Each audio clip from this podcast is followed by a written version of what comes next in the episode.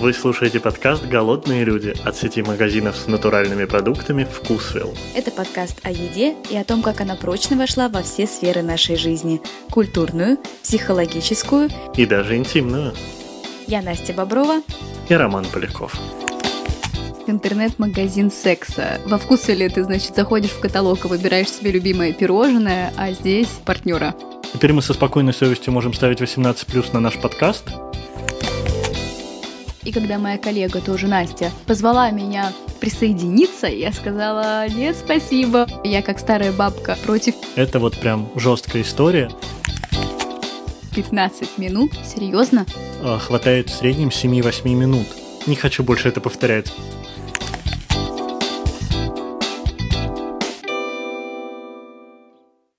Настя, на днях наткнулся на любопытную теорию о том, что еда – это новый секс. Звучит громко, и поэтому я стал сразу же копаться, искать, откуда это пошло. И выяснилось, что в Америке провели исследования. Я вообще не помню точных цифр, врать не буду. Но исследование показывает, что от бумеров к поколению Z интерес к сексу снижается, зато растет интерес к еде. Мне кажется, это дико интересная информация. Если смотреть на младших сестер и братьев моих друзей, то это похоже на правду. Сексом они как будто интересуются меньше, чем мы, а едой как будто больше. Может, они просто тебе ничего не рассказывают, Ром? Ну, конечно, в этом есть доля правды. С другой стороны, мы же живем во времена харасмента и вообще повышенной опасности в сексуальных вопросах. А вот с едой все как будто гораздо проще. Тут ты точно можешь экспериментировать полностью безопасно для себя. А как у тебя дела обстоят с сексом и едой? Ты спрашиваешь меня, стала ли я любить секс меньше, а еду больше? Ну, например. Я люблю и то, и другое, поэтому вряд ли являюсь здесь респондентом твоим. Но если вспомнить флешмоб твиттерский, секс это, конечно, круто, но, кажется, большинство твитов были посвящены еде. Ну, тут не только Твиттер. На самом деле, мне кажется, все медиа переходят от сексуального и агрессивного контента к контенту про еду. Можно вспомнить хотя бы телевидение. Вот в мои-то времена, когда мне было лет 15, про секс говорили не только в вечерних шоу, но и в прайм-тайм где-то откровение, где-то больше, где-то меньше, но это было. А вот еде отводилось утро выходного дня, далеко не прайм-тайм, это такая была абсолютно своя ниша. Сегодня же все совсем наоборот. Главные рейтинги собирают программы про кулинаров. Эти истории есть в ТикТоке, в Ютубе. В любом медиа мы найдем информацию о том, как, что приготовить и что полезнее съесть. То есть сейчас Анфиса Чехова начинала бы свою программу примерно так. Одна моя подруга завела себе парня, который превосходно готовил борщи. Мне кажется, Анфиса Чехова примерно так и начинала, подразумевая под борщами что-то другое. Кстати, про Анфису Чехову. Э, мой хороший друг Антон Исяков преподает в школе Останкина и работал ведущим на Первом канале. Он нам расскажет о том, как сексуальный контент уступил место кулинарному на телевидении. Всем привет! Вообще говорить о том, что кулинарные программы вытесняют на телевидении сейчас любые программы, поднимающие вопросы секса, бессмысленно, потому что этих программ на нашем телевидении уже давно нет. Ну, две самых известных – это программа про это с Еленой Хангой, закрылась в 2000 году. Безусловно, она была революционной программой, которую вспоминают до сих пор.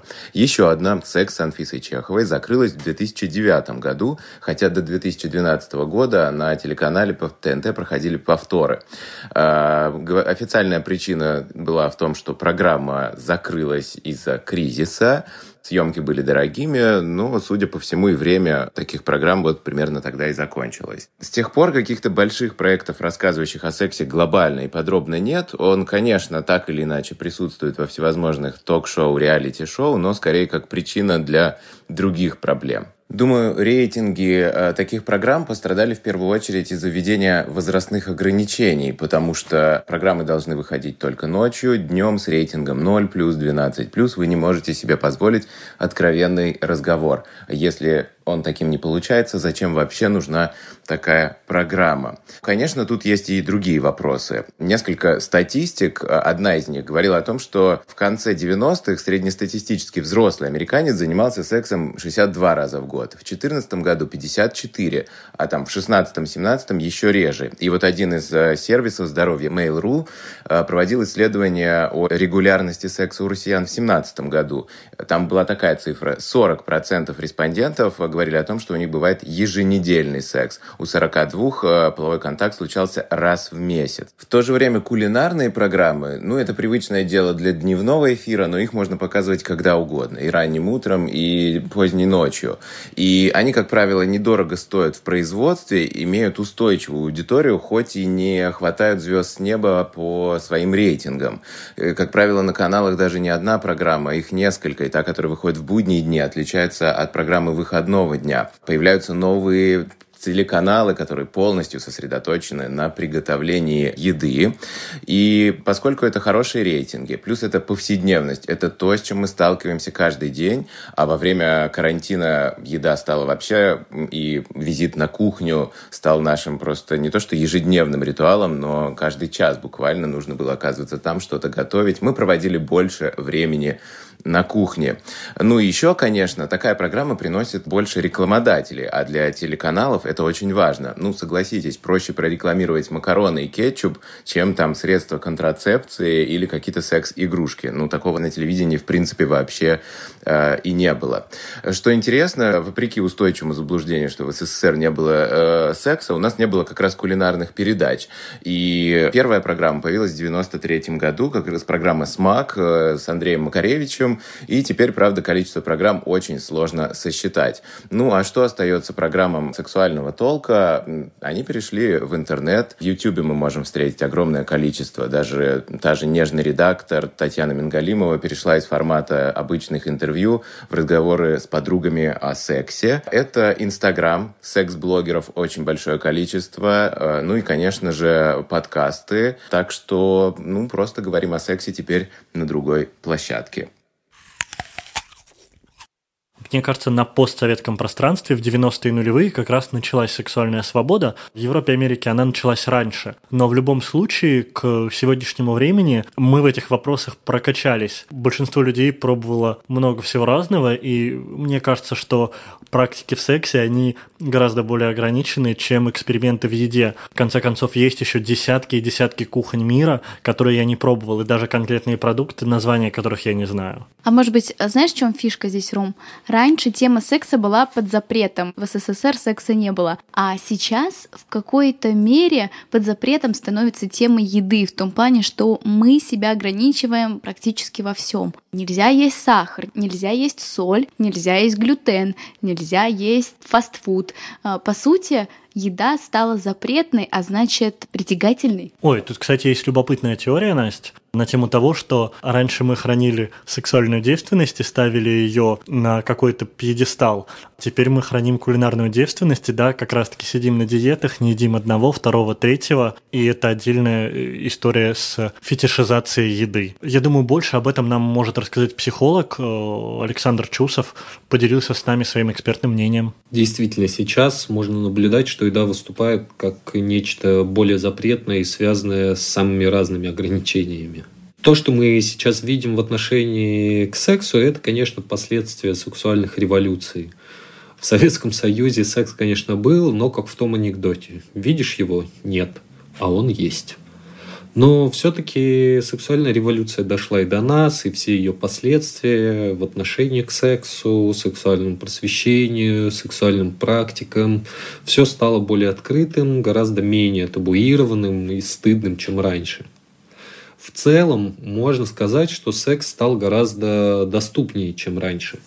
Интернет, э, дейтинговые приложения, где многие ищут не только спутников, но и сексуальных партнеров. И есть приложение буквально для поиска секса, который готов случиться буквально вот за считанные минуты, полчаса, час самое большое. И секс перестал быть запретным и труднодоступным.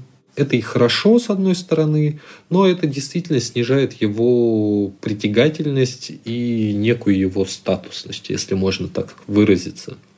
Зачем мечтать и фантазировать о чем-то, что всегда под рукой? С едой, которая, казалось бы, тоже всегда под рукой, происходит обратное. Раньше стандарты красоты диктовали отношение к еде, а сейчас не только они, слава бодипозитиву, но и разные пищевые практики, ограничения, которые люди сами на себя накладывают. Чем больше ограничений, тем богаче внутренняя жизнь. В том числе и это относится к еде. И в такой ситуации, да, еда в некоторой степени может фетишизироваться. То есть становиться объектом фантазий. И еда и секс – это довольно яркие удовольствия для человека. Казалось бы, что еще нужно? Но если секс идет по пути освобождения от условных оков, то еда и культура питания как раз наоборот. И вот такой парадокс, на мой взгляд, толкает людей во многом обращать свое внимание на еду и разные кулинарные практики. Ну, какие-то совершенно грустные истории рассказывает нам Александр. 15 минут? Серьезно? А, я видел и более шокирующее исследование. Для того, чтобы найти пару в дейтинг-приложении и понять, будет ли секс с этим человеком или нет, а, хватает в среднем 7-8 минут. Поэтому полчаса на поиске. Наверное, у Саши даже старые данные. Сколько у тебя уходит минут на это? Какие откровения пошли? Ну, честно говоря, иногда достаточно одного взгляда на фотографию, а иногда нужна долгая переписка и, может быть, даже не одна встреча. Тиндер как интернет-магазин секса. Во вкусе ли ты, значит, заходишь в каталог и выбираешь себе любимое пирожное, а здесь партнера? Ну, тут можно еще вспомнить, как условно в нулевые как раз-таки женские гелсбенды, солистки которых были не очень прикрыты в плане одежды, получали название мясо в желтой прессе. Это вот прям жесткая история, но она как будто немножко про то же, про объективацию людей. Что? Мясо? Это не я придумал, и не хочу больше это повторять, слушай. Но история с Тиндером у нас может с собой получить развитие. Не в смысле, что нам пора искать новые пары, а в том смысле, что сейчас же многие относятся к выбору заведений новых ресторанов, особенно в незнакомых странах, максимально серьезно. Они идут, открывают приложение, читают отзывы и у меня есть знакомые, которые ходят в заведение, только те, которым стоит ровно 5 баллов. Ну, мы еще по прошлым подкастам выяснили, что я как старая бабка против технологий и экспериментов, и я по-прежнему, в общем-то, не ищу никаких приложений. Основные рекомендации по ресторанам я получаю от друзей. Ну, может быть, разве что еще от блогеров. А ты, Ром? А у меня все сразу и блогеры, и отзывы друзей, и комментарии в приложениях о ресторанах, и, например, о винах, где люди ставят напитку оценку. Поэтому я стараюсь взять по максимуму отовсюду. Но секс еде не замена. Мне кажется, это может подтвердить наш любимый друг-психолог Александр. Секс, конечно, еде не замена. Иначе мы умрем от голода. Шутка, конечно, но тем не менее. Как я уже говорил, и еда, и секс – это яркие удовольствия в жизни человека, но всеобщая доступность секса делает его, скажем так, более простым удовольствием. С кулинарией же дело обстоит несколько иначе. А, ну, потому что это более длительный процесс, как минимум. От приобретения продуктов, потом приготовления и в конце только употребления в пищу. Каждый из этих этапов, во-первых, больше растянут во времени – во-вторых, каждый из них приносит отдельное удовлетворение для человека. Поэтому что мы видим? Процесс более длительный, больше шагов и, соответственно, больше зон подкрепления, если так можно сказать, больше удовлетворения от каждого из шагов.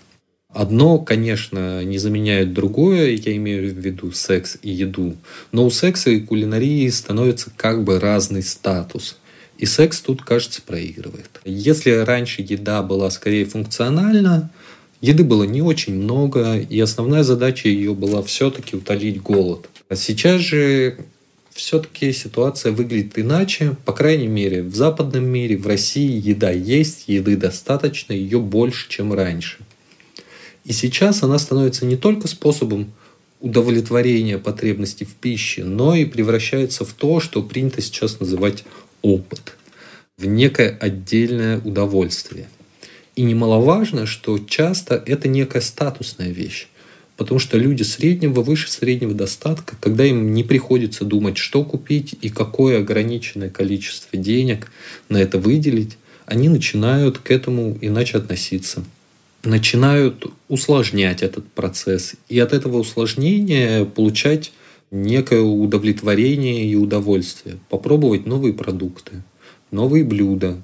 Или не просто попробовать, но и выйти из зоны комфорта и рискнуть приготовить их самостоятельно. А, если вспомнить другие современные исследования, сентениалы, которые поколение Z, они вообще про отношения, про глубокие отношения, причем не только с партнерами, но и даже с родителями. У них как будто нет отделения того самого бунта, на котором вообще Фрейд строил всю свою основную теорию. Возможно, это отделение случится позже, мы просто не дожили. А возможно, его и не будет. Поэтому секс и личные отношения – это как будто не повод для эксперимента, это такая зона комфорта. А вот кулинария, готовка – это как раз место, где можно пробовать все неизведанное. Например, Настя, ты когда-нибудь ходила на кулинарные курсы? Мне кажется, сейчас это дико популярно. Ходила однажды, да, как раз Вкусвилл устраивал такой эксперимент, небольшой мастер-класс по итальянской кухне, но я там была скорее наблюдателем. И когда моя коллега, тоже Настя, привет тебе, кстати, Настя, позвала меня присоединиться, я сказала, нет, спасибо. В общем-то, как мы выяснили уже, кулинар из меня так себе. Я никогда не ходил на кулинарные курсы, признаться. А мне хватает для этого экспериментов с Ютубом. Но с другой стороны, сегодня в моде кулинарные курсы, а 7-10 лет назад были в моде сексуальные курсы. Тогда мужчины учились пикапу, а женщины учились ублажать мужчин в постели. Сегодня это кажется каким-то, ну, просто невероятно диким. Не то, чтобы этому не нужно было учиться, но пойти на курс орального секса, чтобы стать чьей-то женой, это уже точно под запретом. Теперь мы ходим на курсы приготовления борща, чтобы стать чьей-то женой? Ох, мне кажется, мы ходим на курсы приготовления борща, чтобы понять, что да, я могу приготовить борщ, это занимает три с половиной часа, поэтому в следующий раз я поем его в ресторане. Ходить на кулинарные курсы стало действительно модно, и об этом стало модно рассказывать. В Инстаграме и в ТикТоках все очень любят хвалиться своими историями посещения таких курсов и большими тарелками с необычными блюдами, которые они приготовили. Конечно, таким нельзя было хвастаться лет семь назад на сексуальных курсах. Представляешь, в прямом эфире ты выходишь и рассказываешь о том, чему там тебя учат. Ну, мне кажется, сегодня, когда TikTok правит бал, это бы очень зашло. Я думаю, что авторы многочисленных подкастов о сексе, которые сейчас в топе всевозможных чартов, с тобой согласятся. Слушай, есть еще немного статистики, но она еще более шокирующая. В Японии 43% опрошенных до 34 лет сказали, что все еще являются девственниками, а в Великобритании средний возраст первого сексуального контакта достиг уже 26 лет. Мне кажется, в нашей стране перемены идут не так быстро, но по статистике во всех странах подростковая беременность – это все более и более редкая проблема. В Америке цифры самые низкие за 50 лет. Кстати, любопытно, все мы считаем, что в Советском Союзе все были максимально целомудренные, и вот это вот секса не было, но пик абортов и разводов пришелся, если не ошибаюсь, на конец 60-х, начало 70-х. Таких катастрофических цифр в нашей стране больше не было никогда. Ну, кстати, мне кажется, это связано с тем, что у нас появилось больше способов досуга.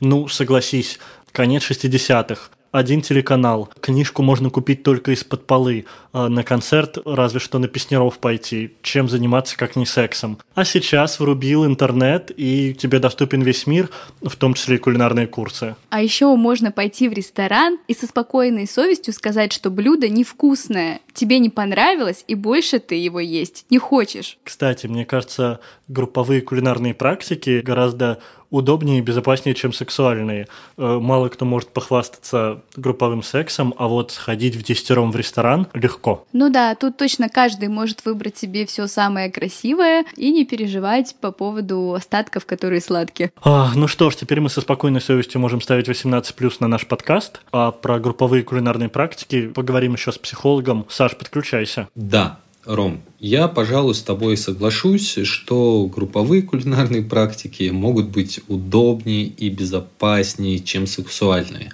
Но не только. Они еще и социально одобряемы. Недаром, как вы уже сказали, социальные сети полны и полны разной информации об этом. Кулинарные курсы или совместное приготовление пищи с психологической точки зрения – это, конечно, ситуация вин-вин. Во-первых, это все-таки безопасная среда, где все находятся в одном статусе и на одном уровне. Во-вторых, все понятно и надо делать то, что говорит ведущий, или человек-хранитель рецепта. В-третьих, это что-то новое всегда.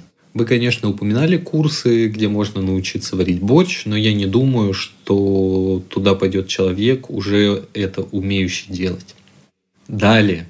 Групповые занятия такого рода – это ситуация, которая стимулирует успешную совместную деятельность и взаимодействие, когда риск э, провала довольно низкий, а на самом деле он практически равен нулю. Ну, хотя бы исходя из того факта, что никто не останется голодным. И вот все эти факторы запускают наши внутренние, буквально физиологические системы подкрепления. И мы испытываем кайф в процессе и после. Мы получаем от этого удовольствие, радость, э, чувствуем себя хорошо. Ох, Настя, вот смотри, уже 9 вечера, мы голодны. Ты сейчас какое будешь приложение открывать? Тиндер или поиск ресторана? Слушай, ну у меня опций-то немного. Я уже 6 лет как не свободна, поэтому я пойду-ка открою наше приложение Вкусвилл и закажу себе доставку. Хм, ну а мне придется открывать, видимо, сразу два. Сначала искать знакомства, а потом заедать горе.